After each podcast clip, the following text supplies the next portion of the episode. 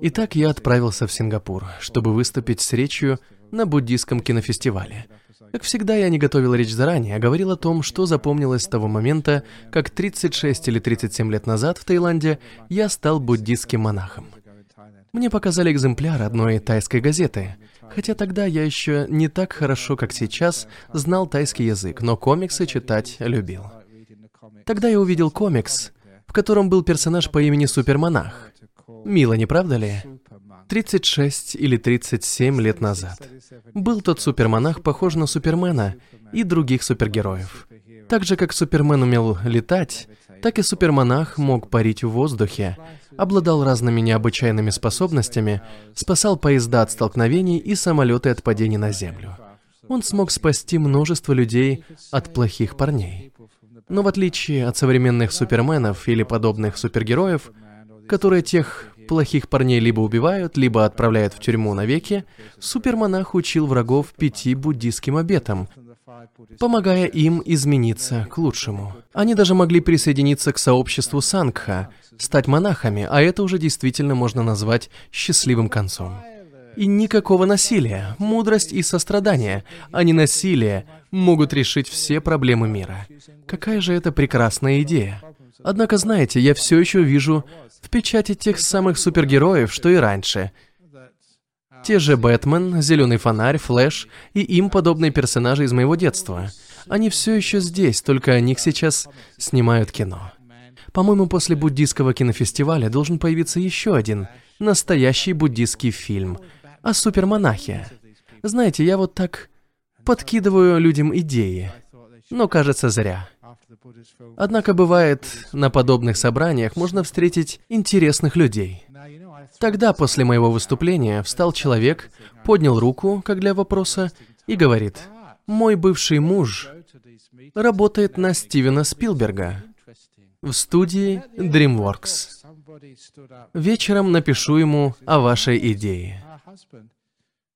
Так что если через пару лет вы увидите новый фильм киностудии DreamWorks, Супермонах, где консультантом будет указан Аджан Брам, будете знать, как это произошло.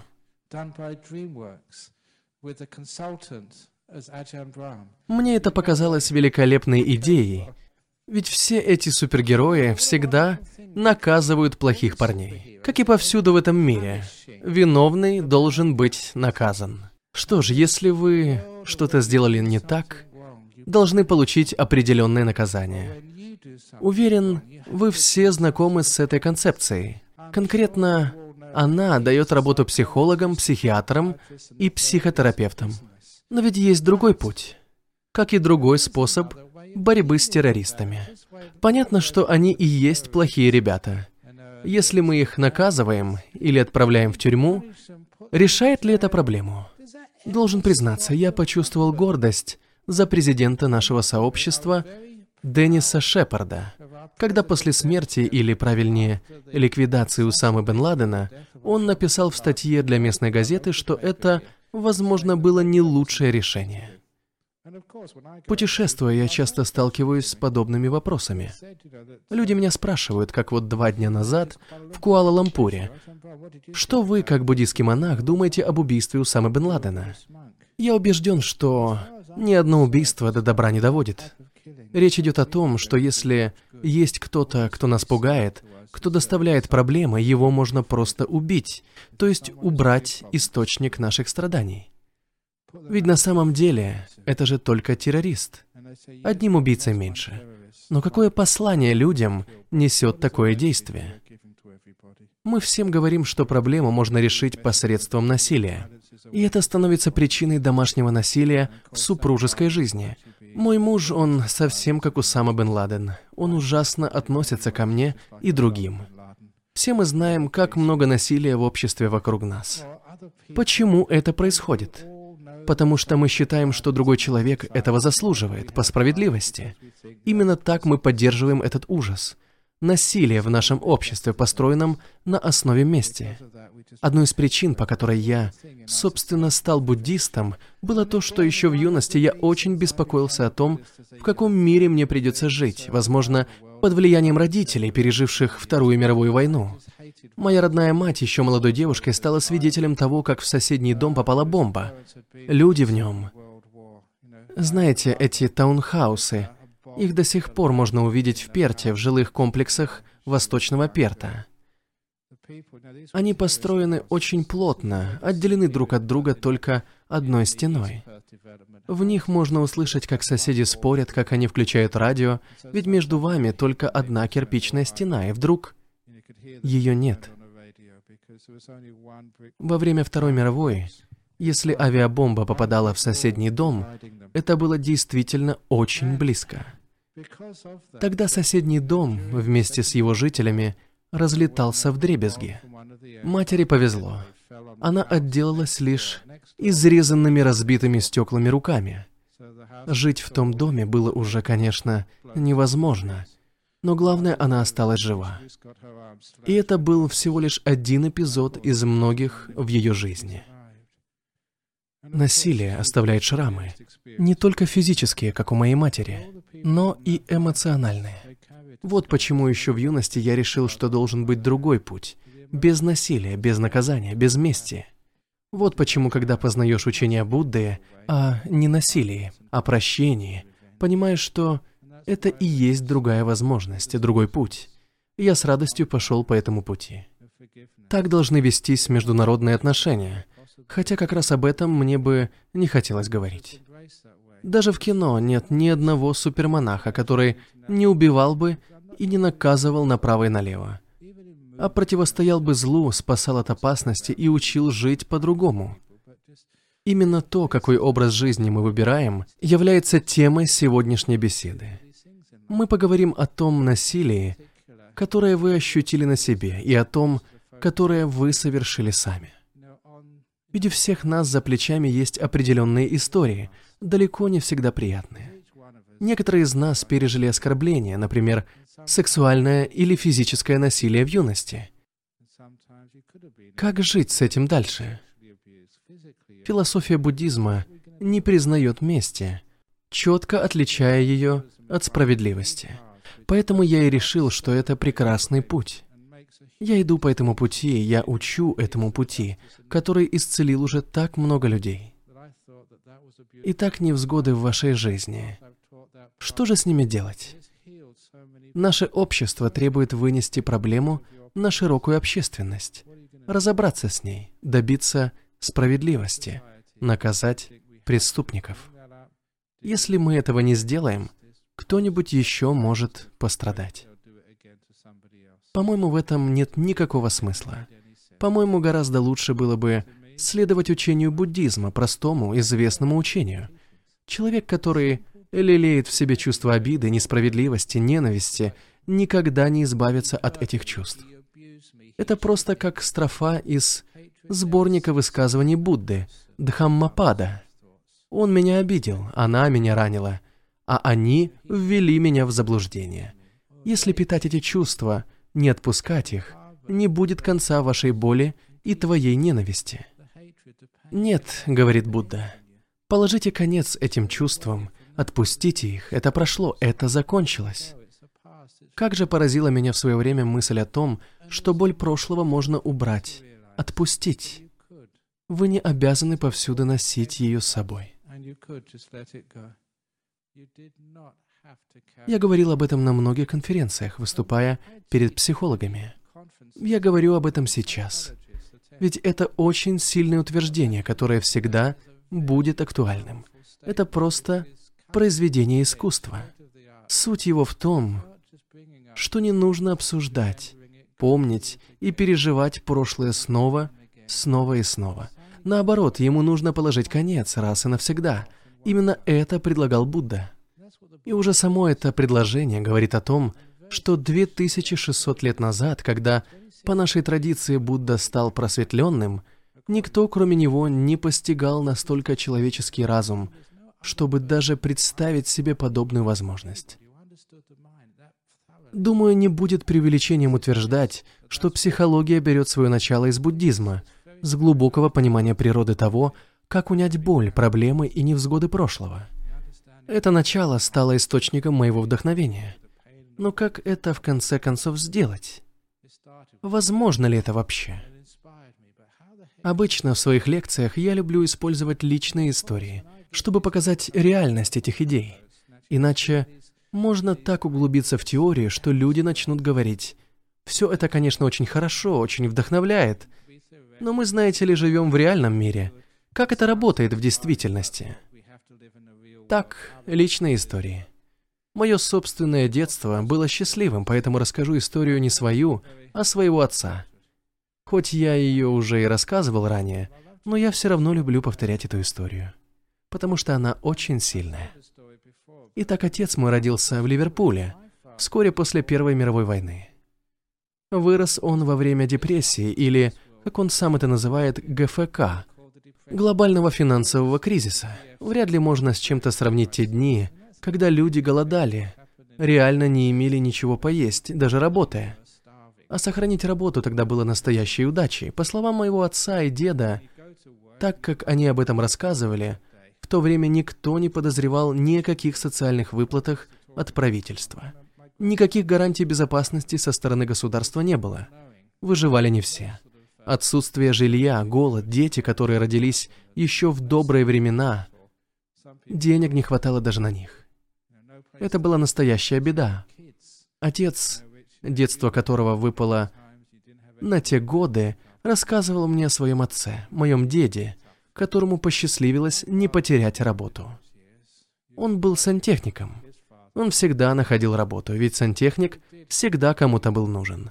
Но даже когда ему наконец платили, жизнь оставалась просто беспросветной. Никакого будущего, никакой надежды. Даже сексуальные отношения с женой, моей бабушкой, означали для него только одно – еще одного ребенка, то есть еще один голодный род, еще одно бремя на шее. Ведь контрацепции тогда еще не было. Его жизнь проходила между работой и пабом, после чего он приходил домой пьяным почти каждый вечер. И тогда, вспоминал папа, услышав, что отец то есть мой дед по отцовской линии возвращается, нужно было побыстрее прятаться как можно дальше с его пути. Пьяный дед хватался за тяжелый кожаный ремень и порол первого попавшегося ребенка, который попадался ему под руку. Потом бросался на мать. Страшное, жестокое домашнее насилие со стороны безнадежно пьяного мужчины.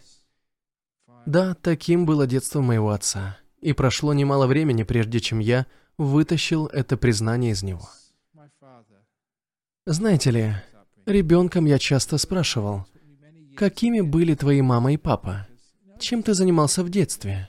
Меня интересовали мои корни. Теперь понятно, почему прошло много лет, прежде чем он решился рассказать мне о том, как их воспитывали. Помню его слова. Он повторял их много раз, каждый раз, когда он оказывался под тем ремнем пьяного отца, избитый абсолютно ни за что, наказанный без всякой вины, он обещал себе, каждый раз, когда тот ремень бил по нему, он говорил себе, «Наверное, у меня тоже будут дети. Если я когда-нибудь буду иметь детей, то никогда в жизни не буду делать с ними такого». И действительно, много лет спустя, а ему удалось выжить, много лет спустя он встретил мою мать. Мы, его двое детей, знали его как самого доброго человека в мире. Даже баловство не могло заставить его поднять на меня руку. Тогда я не понимал, почему. Теперь, конечно, понимаю. Из-за того самого, самому себе данного еще в детстве обещания. Он хорошо знал, что такое боль. И не только физическая, но и эмоциональная. И понимал, что так ребенка воспитывать нельзя. И после стольких лет можно сказать, что это сработало. Ни я, ни мой брат не испытали насилия. Он пережил насилие, жестокое насилие, и не хотел перенести его на своих детей. Оно закончилось с его поколением. Почему? Потому что он осмыслил это насилие, осознал, чем оно было в действительности. Понимая, какая боль ему была нанесена, он оказался достаточно мудрым, чтобы сказать, «Я никогда так не сделаю». Почему бы нам, когда мы бываем обижены, когда нам больно, не поступить так же? Как бы нам ни было больно, как бы сильно мы ни страдали, потеряв доверие к близкому человеку, чему мы могли бы научиться? Вместо того, чтобы переносить содеянное над нами насилие на других, вместо того, чтобы обижать других, мы должны сказать себе, «Я так никогда не сделаю». Я знаю, как это больно. Я никогда не поступлю так с другим человеком. Это то, чему меня научили в буддизме. Мы осознаем боль, мы прощаем ее. Мы не отвечаем насилием на насилие. Мы учимся на произошедшем. Мы учимся. Мы развиваемся. Мы становимся намного лучше, чем были до этого. Мой отец знал, что значит любить. Я видел его любовь. Он научил меня любить, несмотря на то, насколько ужасным было его собственное воспитание. О чем это говорит? О том, что отец действовал согласно учению Будды. Он сделал мне больно, обидел меня, обманывал меня. Это о его отце. Но я не излечу свою ненависть, свою злость, не справлюсь со всем этим, если буду и дальше лелеять подобные мысли. Он смог отпустить эти мысли, и в его отношении ко мне уже не было места насилию. Это был его способ победить боль прошлого. Конечно, первое, что нам нужно сделать, это признать произошедшее. Мы ничего не скрываем, ничего не опровергаем. Честность или истина является первым шагом на нашем духовном пути. Никакая религия не может основываться на каких-то совершенно ложных мечтах или фантазиях. И это еще одна вещь, за которую я так ценю буддизм. Истина важнее правоты, если вы понимаете, что я имею в виду. Ведь бывает иногда так. Я главный, я начальник, я знаю больше других, поэтому я прав. Иногда руководитель ради собственной правоты препятствует истине. Истина не имеет ничего общего с правотой. Истина состоит в том, что нужно учиться смотреть глубже, исследовать, идти дальше. А если человек считает, что он прав, он останавливается, не стремится заглянуть глубже. Следовательно, истина — это всегда развитие, прогресс. Правота — это догма, принимая которую вы прекращаете исследовать, задавать вопросы, узнавать что-нибудь новое. Если мы ощущаем свою правоту, мы прекращаем поиск. Но ведь истина — это то, что фактически не имеет конца. Тот, кто ищет, всегда находит больше, понимает больше. Вот что такое истина. Если мы считаем себя полностью правыми, получаем догму.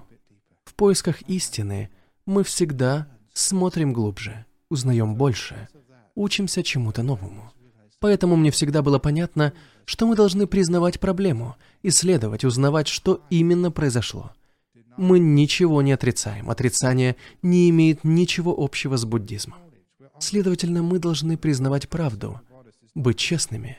В четвертом обете о честности говорится, что врать нельзя не только другим, но и себе самому. Надо быть честными в том, кто вы такие, что вы такое, разобраться в мельчайших деталях и идти дальше. Так что нужно признание, потому что это всегда первый шаг. Знаете, случается разное. Расскажу об одной лекции, с которой я должен был выступить. Как правило, темы выбирают люди, а не я. Люблю, когда меня просят о чем-нибудь поговорить. Мне нравится, когда мне предлагают тему, потому что иначе, во-первых, мне не интересно говорить на староизвестные темы, во-вторых, трудно установить контакт с людьми, говоря о том, что интересно только тебе самому. Однажды в Малайзии меня попросили поговорить на тему, которую я раньше никогда не преподавал, потому что и не подозревал, что они имели в виду о мухибах. И вот самолет приземлился в Куала-Лампуре, на вторую половину дня у меня запланирована трехчасовая лекция на тему какого-то мухибах. Что ж, первое, что пришлось сделать, это спросить, что же означает в конце концов этот мухибах. Как оказалось, это малайское слово означает гармонию, а также единение четырех малазийских сообществ.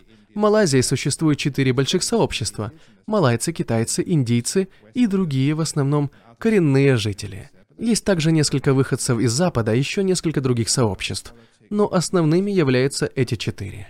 Если вы когда-нибудь смотрели новости о политической ситуации в Малайзии, или родились там, или имеете родственников, то вы знаете, как это знаем и мы здесь, в буддийской общине, что в отношениях между этими сообществами есть определенная напряженность, которая время от времени обостряется. Меня спросили, есть ли способ достичь большей гармонии в отношениях, построить мостик между этими сообществами. И первое, о чем я спросил в ответ, было, скажите честно, а за что, собственно, вы не любите этих людей? Я попросил их написать на бумаге перечень того, что именно им не нравится в малайцах, индейцах и китайцах, а также что им не нравится в них самих. Иными словами, они должны были откровенно признать собственные проступки и слабости, а потом вы знаете этот старый принцип. Они должны перечислить то, что им нравится в других сообществах. Какие черты вы уважаете в китайцах, а в индейцах? А какие черты вы уважаете в... А знаете, что мне нравится у индейцев? В Малайзии. Какой же вкусный чай они готовят. Знаете, этот индийский чай действительно крепкий, со сгущенкой. Обожаю. Так вот, написали они, что им нравится в других. Что же вышло? Они должны быть честными, поддерживая одновременно определенное равновесие. И, конечно, именно это равновесие по отношению к другим сообществам и есть способ справиться с нашим прошлым. Следовать равновесию в своем отношении к прошлому. Потому что мой отец, да, мой дед бил его, но вместе с тем кормил, воспитывал и защищал. Эта история имела и другую сторону. А увидеть другую сторону истории не только боль, но и радостные моменты прошлого важно для того, чтобы иметь возможность это прошлое отпустить. Он сделал мне больно, обидел меня, обманывал меня.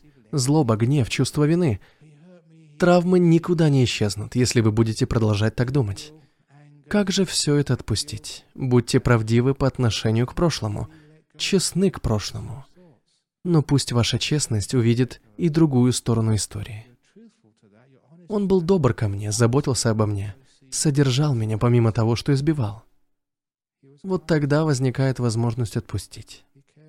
Мы можем отпустить прошлое, когда чувствуем, что оно того стоит.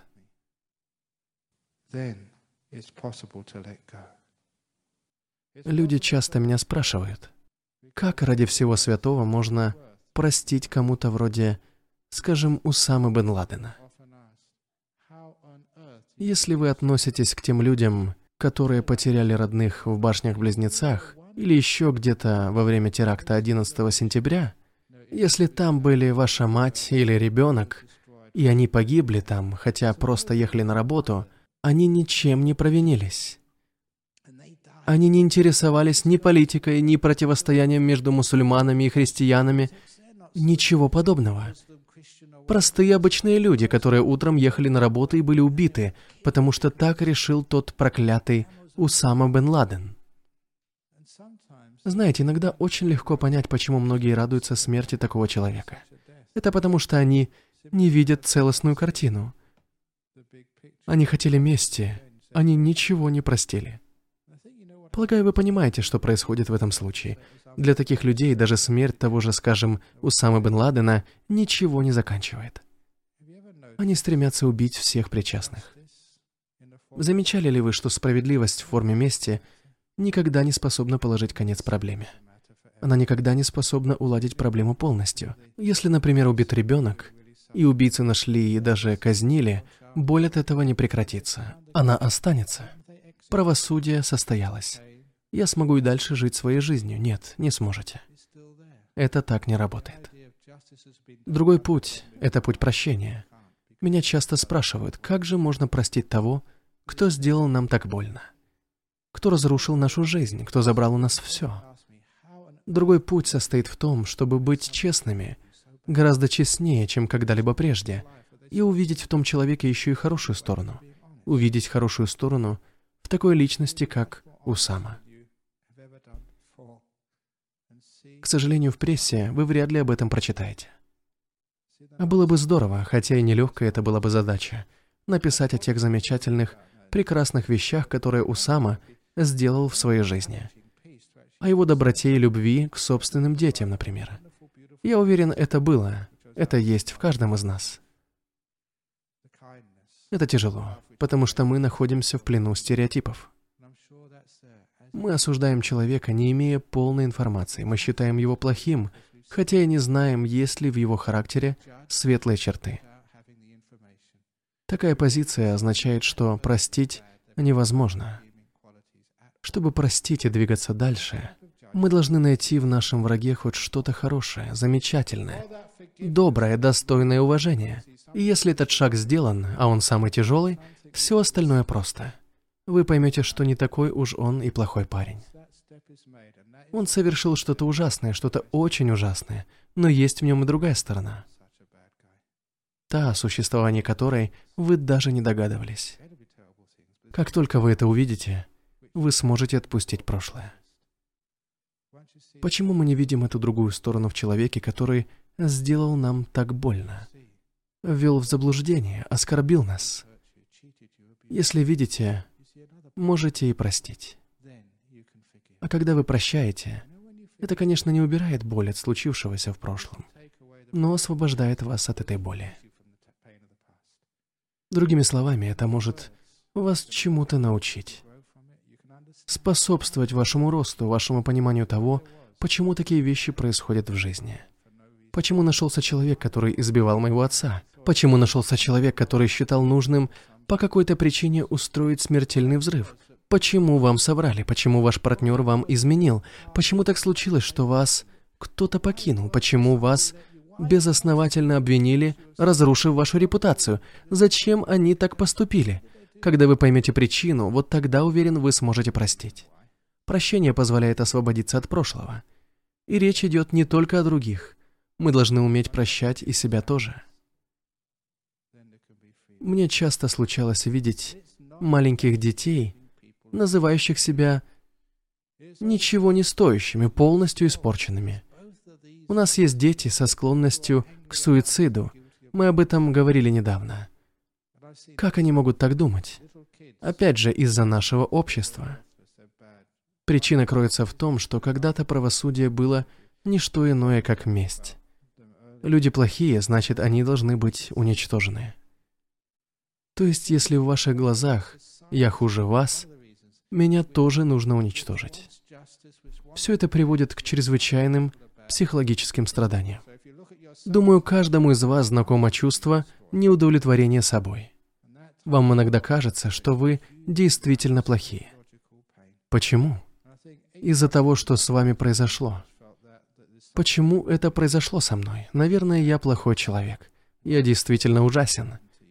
Конечно, этот гнев, эта депрессия, направленная на самого себя, не что иное, как чувство вины. Такой психологический тупик является, по моему мнению, абсолютной чушью. Чувство вины за то, что вы совершили. Зачем? Во-первых, это бессмысленно. Я рационалист. Я был ученым. Время от времени вы чувствуете вину. Это заставляет вас думать, что я натворил?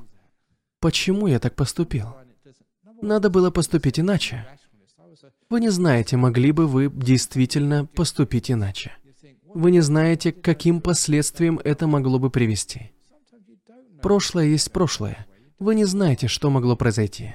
Возможно, то, что вы сделали, как раз и было лучшим вариантом.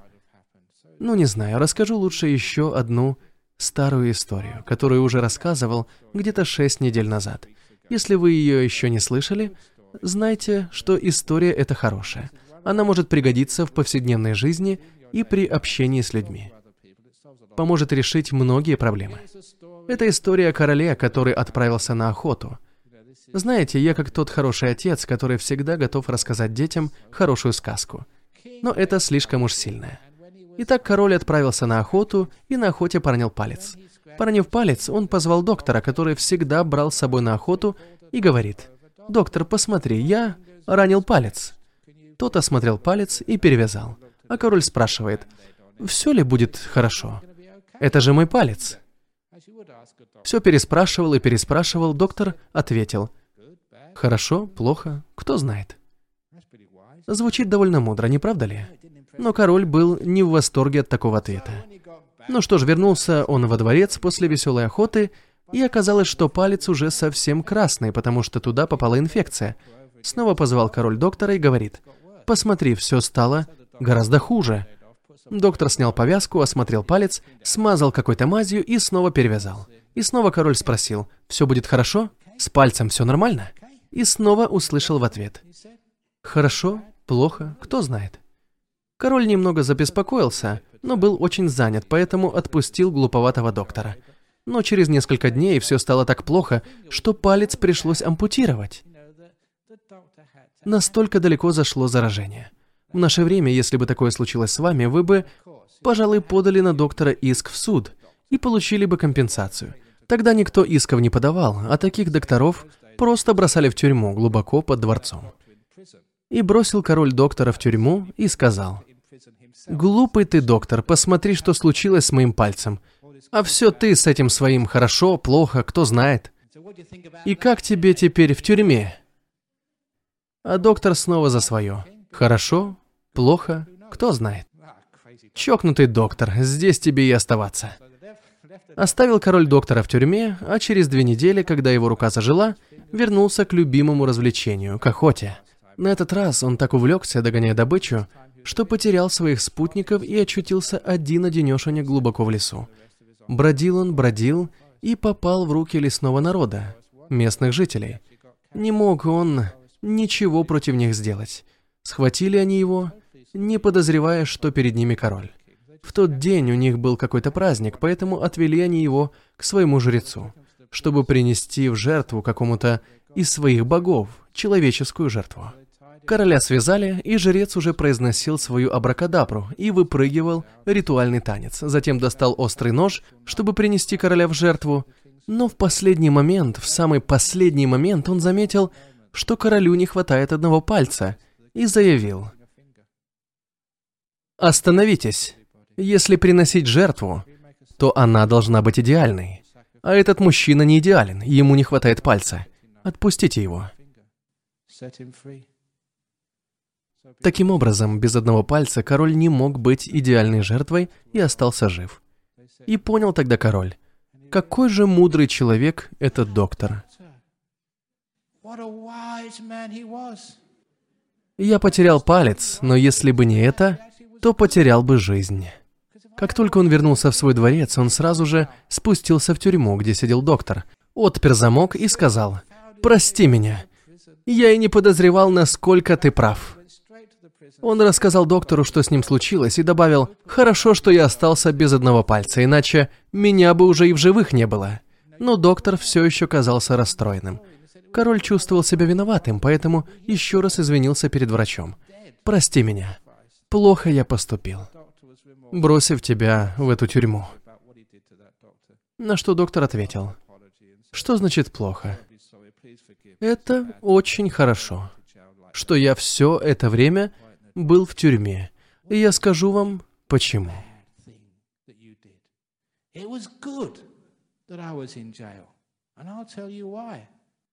Иначе я бы вас сопровождал, и меня бы тоже поймали. А у меня все пальцы на месте.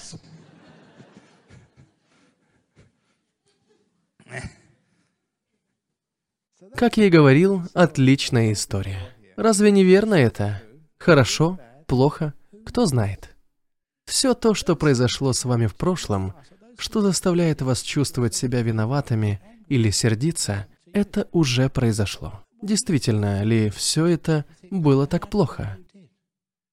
Если вы достаточно мудры, чтобы понять эту историю, вы увидите, что не важно, что именно вы сделали. Хорошо, плохо, кто знает. Что, если бы вы пошли по другому пути?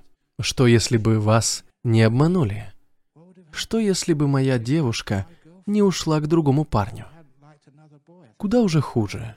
Моя девушка заявила, что ей нравится другой. Было ли это действительно так плохо? Тогда я думал, что да, но сейчас понимаю, что еще легко отделался.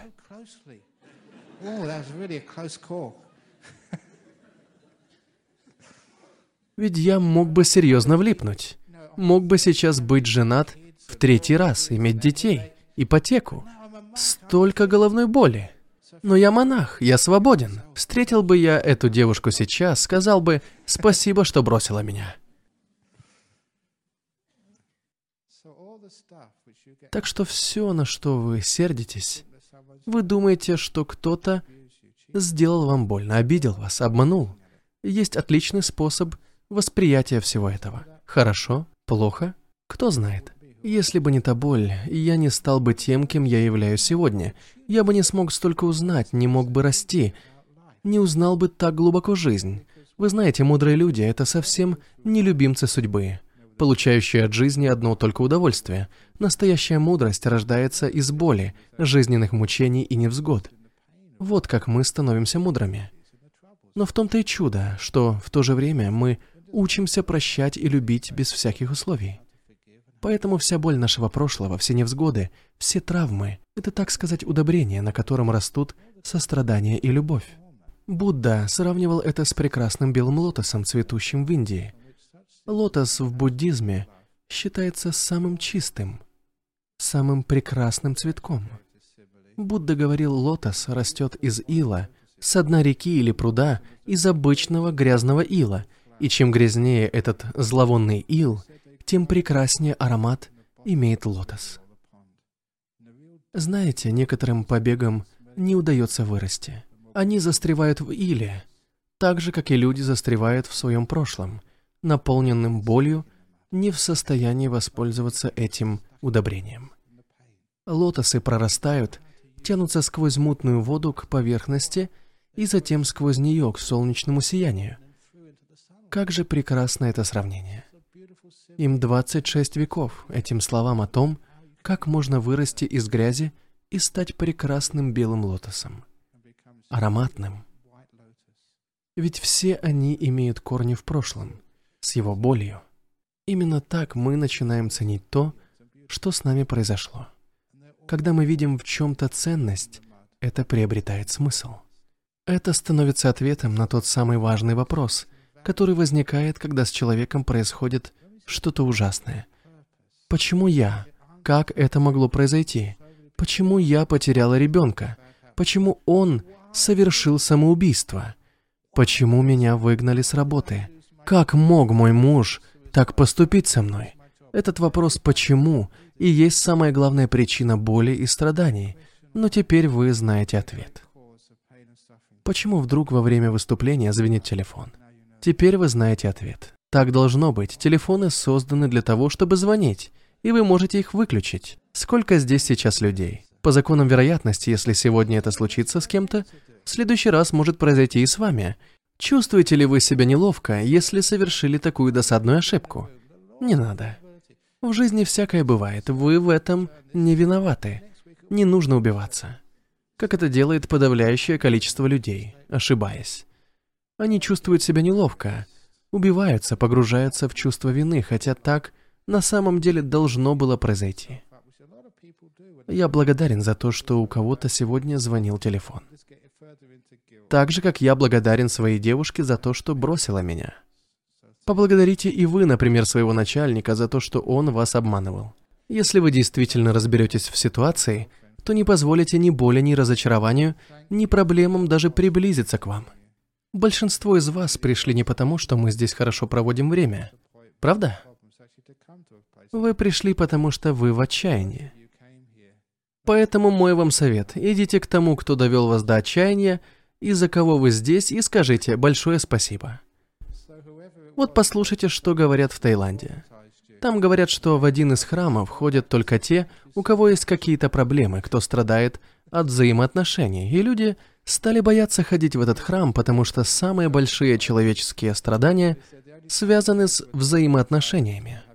И поэтому женщины, идя в тот храм, нервничали из-за того, что друзья начинали судачить. Посмотрите, она пошла в храм, видимо, у нее проблемы. Ну точно, муж изменяет. Сами знаете, как быстро разлетаются сплетни. Поэтому они не ходили в этот храм, ведь иначе все село уже сплетничало бы о недостойном поведении ее мужа. Некоторые из вас здесь сегодня именно из-за этого. И это здорово. Вместо того, чтобы злиться на свое прошлое, мы смотрим ему в глаза, мы принимаем его, но не боль, которая следует за нами из прошлого.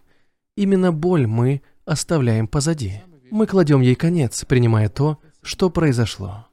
Боль, гнев, стремление к справедливости, месть, наказание все это мы оставляем позади. Например, стремление наказать Усаму или любого, кто стал причиной наших страданий. Или поддержку тюремного заключения, которое является лишь формой мести. Те, кто совершил зло, должны быть наказаны. К сожалению, читая газеты, я наталкиваюсь на одно и то же. Люди кричат у ворот тюрьмы «Правосудие победило!» Они получили 20-30 лет. Или наоборот, мало им дали, выйдут через 10 лет и будут жить дальше. А как же я, мой сын, моя дочь? Все те, кого убили. Их не вернуть. Это нечестно. Послушайте, люди, ну почему наше общество так жестоко? Почему мы всегда стремимся наказать виновных? Это ведь ничего не решает. Не могу забыть один документ. Собственно, я собрал их много, когда проводил одно исследование. Прекрасное, основательное исследование того, что наше общество построено на принципе неотвратимости наказания. Речь шла также о психологически более зрелых принципах построения других обществ. В этом документе приводится пример ужасного события, которое произошло на севере Англии несколько лет назад. Я все еще помню одного из преступников. Джейми Балджер, шести- или семилетний мальчик, был похищен из торгового центра на севере Англии. Он был измучен и убит. Убийцами оказались дети. Представляете, дети 9 или 10 лет. Понятно, что эта история не сходила с первых новостных страниц в Соединенном Королевстве. Дети-преступники были, наконец, заключены в тюрьму. Но ведь они были совсем детьми. Срок заключения был недолгим, так что, достигнув совершеннолетия, они вышли на свободу. Общественное мнение, высказанное в СМИ, было единодушным. Таких людей нельзя выпускать. То, что они совершили, ужасно. Поднялась волна гнева и призывов к мести, особенно со стороны родственников убитого мальчика. Насколько же отличались последствия очень похожего случая, произошедшего где-то в том же году, или, может, с разницей в полтора года?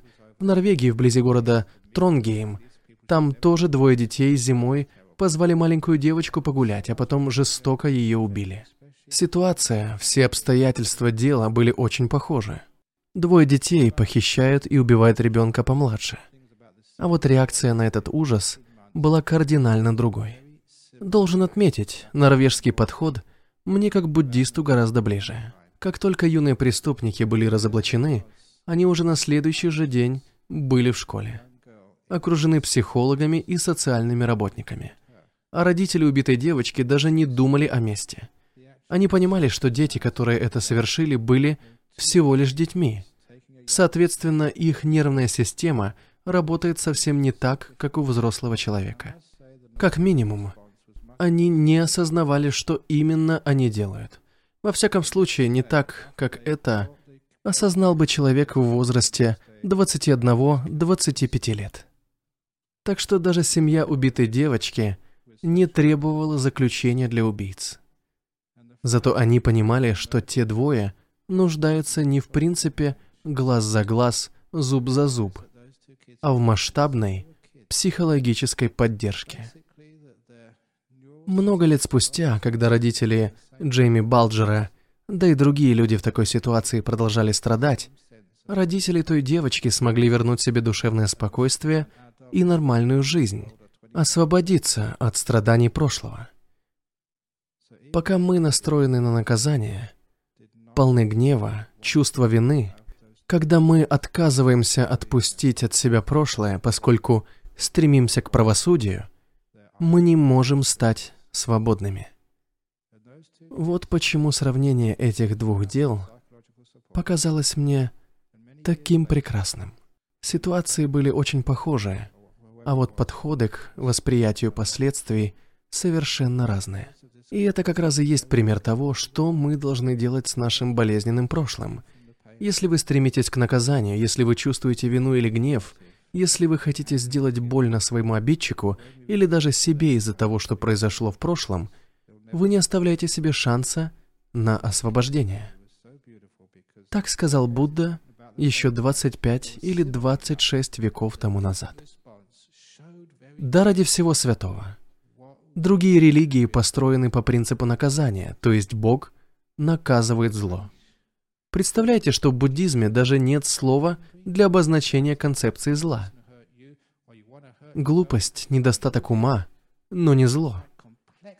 Видите ли, есть разница. С глупостью можно справиться, тогда как зло должно быть уничтожено на корню. Примеры тому мы видим в нашей истории. Но глупость, глупость, мудрый совет, сострадание, обучение, развитие – вот как мы боремся с глупостью.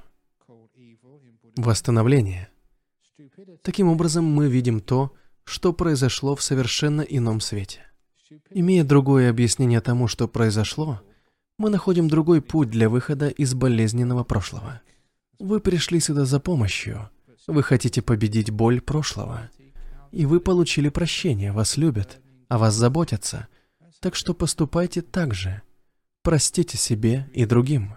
Это означает, что вы можете оставить прошлое позади. Именно так мы его отпускаем, именно так мы положим ему конец. Неважно, что вы совершили или что произошло с вами в прошлом. Признайте это, простите, не думайте о наказании. Мы учимся, мы развиваемся, вот что это означает. Я здесь размышлял о теме нашего с вами разговора.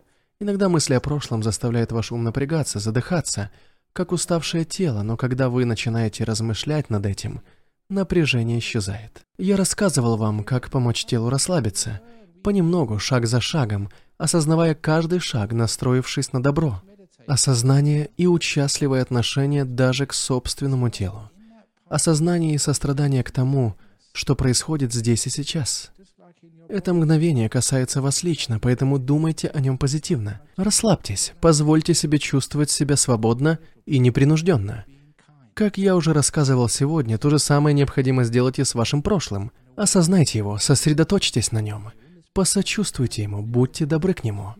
И вам станет понятно, что, подобно напряженности тела, ощущаемой как боль, эмоциональное бремя, стресс, который исходит из вашего прошлого, становится легче, не таким тяжелым. Огромный камень, состоявший из боли, несправедливости, обиды, снимается с вашей души. Вы расслабляетесь. Не могу подобрать лучшего слова, чем это. Расслабьтесь, расслабьте ваши мысли о прошлом, как вы расслабляете тело, а расслабившись, вы будете чувствовать себя непринужденно. Посмотрите на меня, мое одеяние снова упало с плеч, вот как непринужденно я себя чувствую. Я мог бы... Помню, Выступал я как-то в Кроуле, это местный клуб мореплавателей, или яхт-клуб, с небольшим ресторанчиком поблизости. В одном из выступлений, люблю я ездить с лекциями, особенно туда, где не бывал раньше. Это одно из преимуществ того, чтобы быть монахом, видишь новые места. Была там группа чиновников из Перта. Они раз в месяц встречаются в яхт-клубе, ужинают, выпивают и прочее. Меня, кстати, не угощали и правильно сделали, потому что я такого не употребляю. Итак, после речи о буддизме и нашем видении мира, подходит ко мне некая чиновница и говорит, «Знаете, я слушала вашу речь. Все это очень интересно и важно, но что привлекло мое наибольшее внимание, так это ваше одеяние. Оно такого свободного кроя, еще и спадает все время», — сказала она и добавила. «Это для меня олицетворение буддизма». Она объяснила, что воспитывалась в католическом монастыре — где монахини тщательно следили за чистоплотностью, абсолютно не допуская ни малейшего беспорядка в одежде. По ее словам, они были такими суровыми, так жестко все контролировали, что не оставалось места для свободы. Никакой расслабленности, никакой непринужденности. Если что-то вдруг шло не так или спадало, они только и слышали «нельзя, неправильно».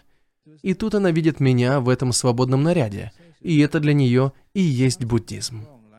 Нам нравится чувствовать себя непринужденно, удобно, и если что-то спадает, мы усваиваем этот урок, мы принимаем этот факт. Мы просто поправляем одежду. Все. В чем проблема? Но если вы испытываете чувство вины, ты уже 36 лет монах, и все никак не научишься держать одежду, как положено во время выступления.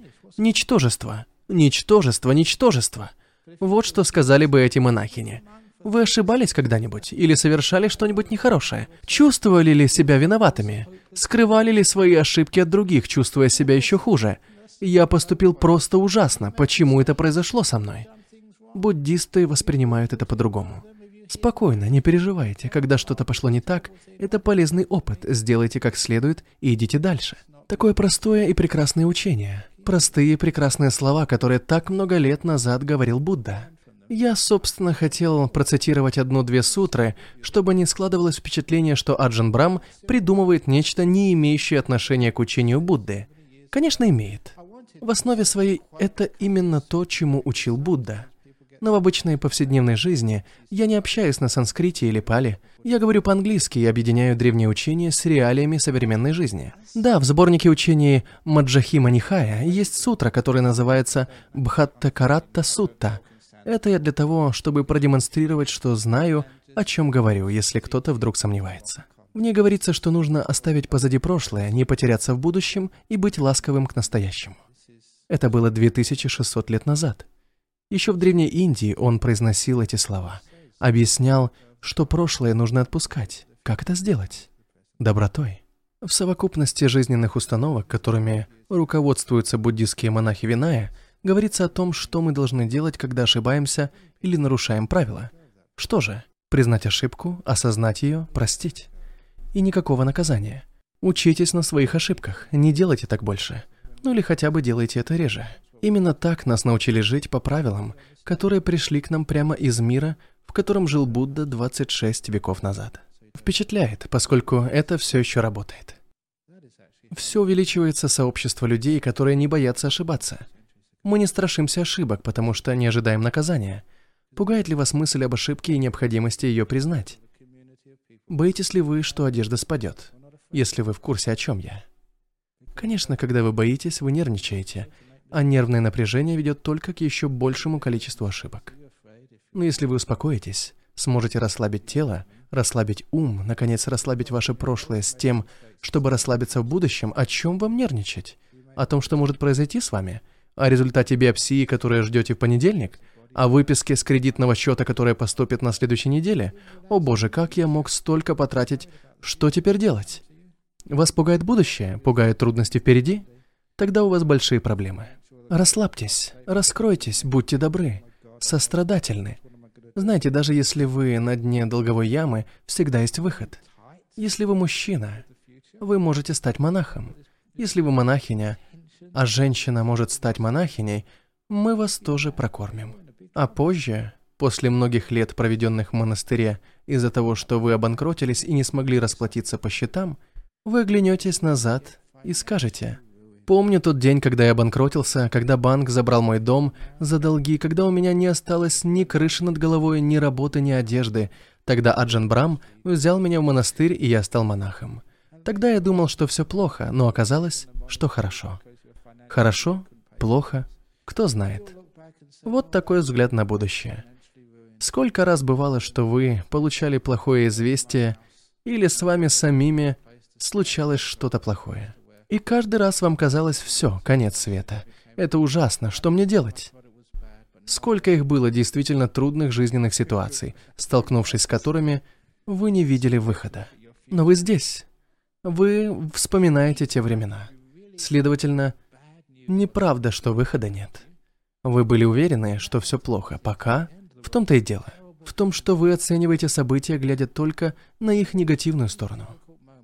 Что бы ни случилось с вами, вспомните, хорошо, плохо, кто знает. Отличная жизненная философия.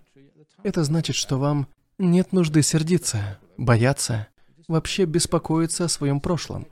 Что бы ни случилось, хорошо, плохо, кто знает. Что бы вас не ждало завтра, будет все хорошо, плохо, кто знает. Что бы ни происходило с вами сейчас, хорошо, плохо, кто знает. И это прекрасная позиция, потому что она открывает пути к позитивному мышлению, новым возможностям. Даже если вы в дерьме, вспомните, из него растет прекрасный лотос. Нужно время, чтобы он смог пробиться сквозь поверхность воды и увидеть теплое солнышко – но сколько радости принесет он себе и другим. В том-то и смысл. Хорошо, плохо, Кто знает? Для того, чтобы из разочарований и страданий вашей жизни могли вырасти лотосы. Одна из важнейших вещей, которую нужно понимать по поводу духовности, это то, является ли она, эта духовность, истинной. И мне честно безразлично, как она зовется. Буддизм, христианство, ислам или что-то другое. Подлинная духовность измеряется тем, насколько она способна прощать, насколько она побуждает людей прощать и прощаться с прошлым. Как-то в Сингапуре меня спросили, сколько раз можно простить. Я ответил, каждый следующий раз. То есть, всегда. Прекрасно, если вы можете так поступать. Конечно, вы умеете прощать. Уточнение. Некоторые из вас умеют. Иногда кажется, что содеянное не заслуживает прощения. И что противоположно прощению? Месть. Либо то, либо другое. Вы либо прощаете, либо мстите. Хочется сделать больно, проучить, вынудить заплатить. Но разговор, о котором я говорил, сколько раз можно простить? Каждый следующий раз. Является фактически цитатой, знаете, из тех выражений, которые люди вписывают в календаре. Я привожу много высказываний, люди просят еще. Поэтому я и вспоминаю о каждой следующий раз. Вот только это высказывание так и не попало в календарь. Не знаю почему. Одно из моих любимых высказываний – это «не ищите мести», карма и так доберется до всех подонков. Не знаю, почему оно не всем нравится, ведь думаю, не согрешу против истины. Мы все используем это слово дома. Так люди запомнят. Зачем же желать мести? Стремление отомстить никому не может помочь. Оно может только испортить ваше счастье. Вы никогда не сможете достичь душевного покоя, если будете искать возможность отомстить вашим обидчикам. Как же прекрасно, что вы можете прощать, что вам позволено прощать, что вам воздастся за умение прощать, что прощение — это путь к росту. Прекрасно, если вас поддерживают на вашем пути. Так, словно духовность — это способ видения мира. Чем больше вы можете простить, тем богаче становитесь, тем больше уважения получаете. Чем богаче вы становитесь, тем больше уважения вы получаете, тем больше простят и вам. И вы все об этом знаете, потому что прощение – это одна из самых прекрасных вещей в мире. Много-много прощения. Я много рассказывал вам о прощении. Вам и самим, уверен, есть что рассказать. Те случаи прощения... Знаете, я был такой... Вы, собственно, уже слышали об этом недели две назад. Не знаю, сколько раз я уже рассказывал о комиссии правды и примирения в Южноафриканской республике. Это произошло при президентстве Нельсона Манделы, когда там начали развенчивать деятельность апартеида. Вместо того, чтобы отомстить, вместо того, чтобы наказывать людей, заставивших его страдать, Мандела вместе с Десмондом Туту основали комиссию правды и примирения. Просто необычайный способ победы над прошлым.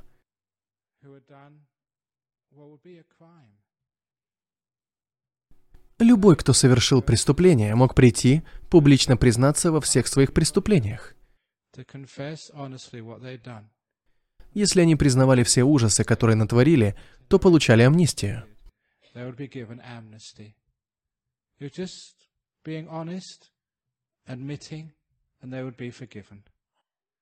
Будьте честными, признайте вину и получите прощение. Это было именно то, что я понял из философии буддизма много лет назад. В наше время мало кто помнит о таких вещах, как признать, простить, изучить. Осознать, простить, учиться на ошибках. Запомните, ППИ – признать, простить, изучить. Это все, что нужно сделать. Это одна из основ учения Будды. Именно это и происходило в Комиссии правды и примирения. Они публично признавали, что натворили, получали прощение, а общество извлекало урок из случившегося. Это был один из самых щемящих моментов. Все они были щемлящие, но этот ярко демонстрировал, что именно происходило во время деятельности комиссии. Один из южноафриканских полицейских рассказывал, как он замучил и убил темнокожего активиста, члена Африканского национального конгресса. Среди присутствующих в зале была вдова этого активиста. Можете вообразить себе ту сцену?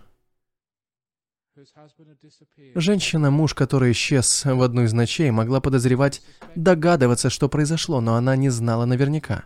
И вот она смотрит в лицо человека, который признается в содеянном, подробно рассказывает, как был замучен и убит ее муж, ее любимый, отец ее детей.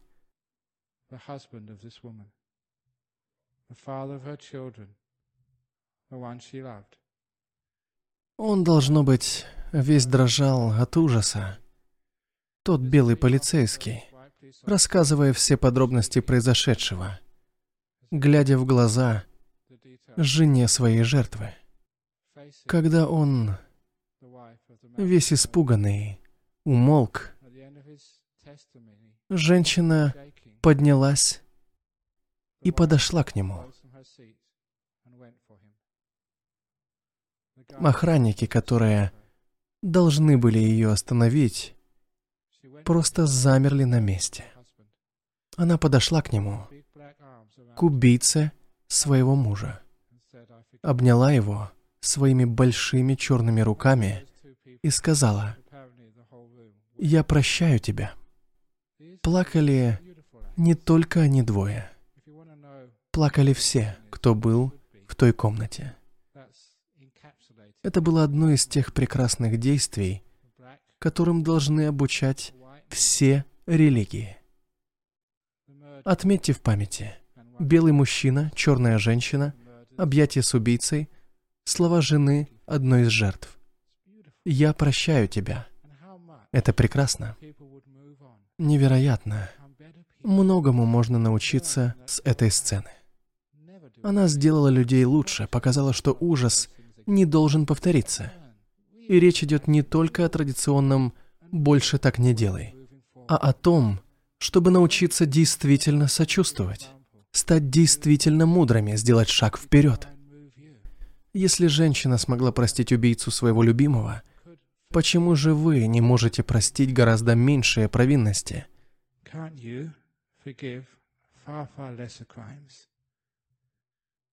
Это можно сделать.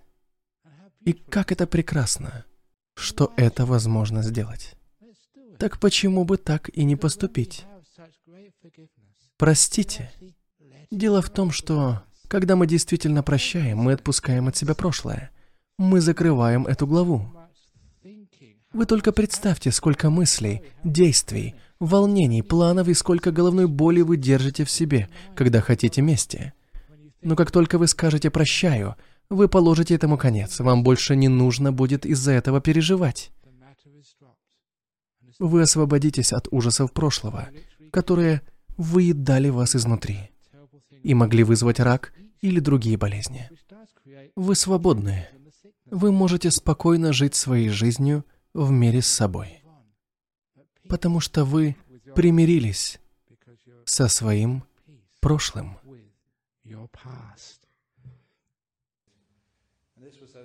А вот еще история двух австралийских солдат, встретившихся много лет спустя после Второй мировой войны. Оба участвовали в обороне Сингапура, оба в свое время попали в лагерь военнопленных. Однажды они встретились, и один из них спросил, «А ты простил японцам все то, что они совершили с нами и нашими друзьями?» «Ты что, никогда? Как такое можно простить?» — ответил другой. «А ты?» И услышал в ответ, «Я простил много лет назад, а ты, значит, все еще мысленно в лагере». Люблю эту историю. Потому что как только мы прощаем, как только он простил тем охранникам, тем солдатам, все, что они причинили ему и его друзьям Чанге, или на дороге смерти, тайско-бирманской железной дороге, те, кто еще не простил, до сих пор испытывают эти пытки. Они все еще находятся в лагерях. Они не могут быть счастливы. В отличие от них, их друг отпустил от себя прошлое, освободился от него. Что бы вам ни сделали, это не должно ограничивать ваше счастье. Какое бы зло не омрачало ваше прошлое, оно не должно стать для вас тюрьмой. Даже если вы сами совершили что-то плохое, пусть вас это не волнует. Я, конечно, говорю не о преступлениях, не о противозаконных действиях, а о вреде и боли, которые вы причинили другим людям. Даже не представляю, насколько много людей чувствуют себя виноватыми перед близкими. Мне, например, до сих пор стыдно за то, как я включал на максимальную громкость пластинки Джимми Хендрикса, тогда как мой отец пытался послушать Синатру. Не был я хорошим сыном. Когда я был ребенком, я продавал энциклопедии и никогда не скрывал, что считал их макулатурой. До сих пор не знаю, почему люди их покупали. Ну и непослушным же я был. А почему? Так легко почувствовать вину за мельчайшие ошибки. Почему бы просто не оставить их в прошлом, сделав выводы и не идти себе дальше? Как только вы это сделаете, вы сможете освободиться и стать счастливыми. И это далеко не мелочь. Действительно, праведный, добрый человек должен быть свободен.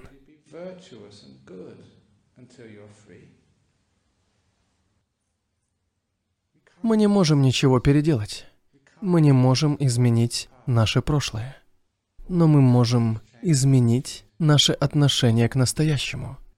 Я много раз убеждался, что именно изменение отношения и является ключом к счастью и свободе.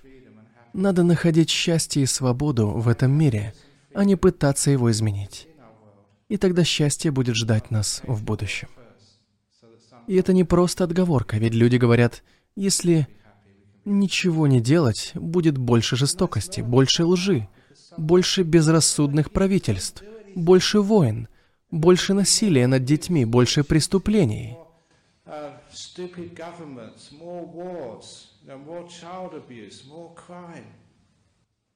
Знаете, по законам психологии, чем больше обвинений, тем больше наказания. Чем больше стремления к мести, тем больше и больше ухудшаются вся проблема. Больше людей в тюрьмах, больше преступников в будущем. Больше наказания, большее чувство обиды. Чем быстрее вы простите, тем быстрее придет восстановление. Не только для жертв, но и для виновников содеянного.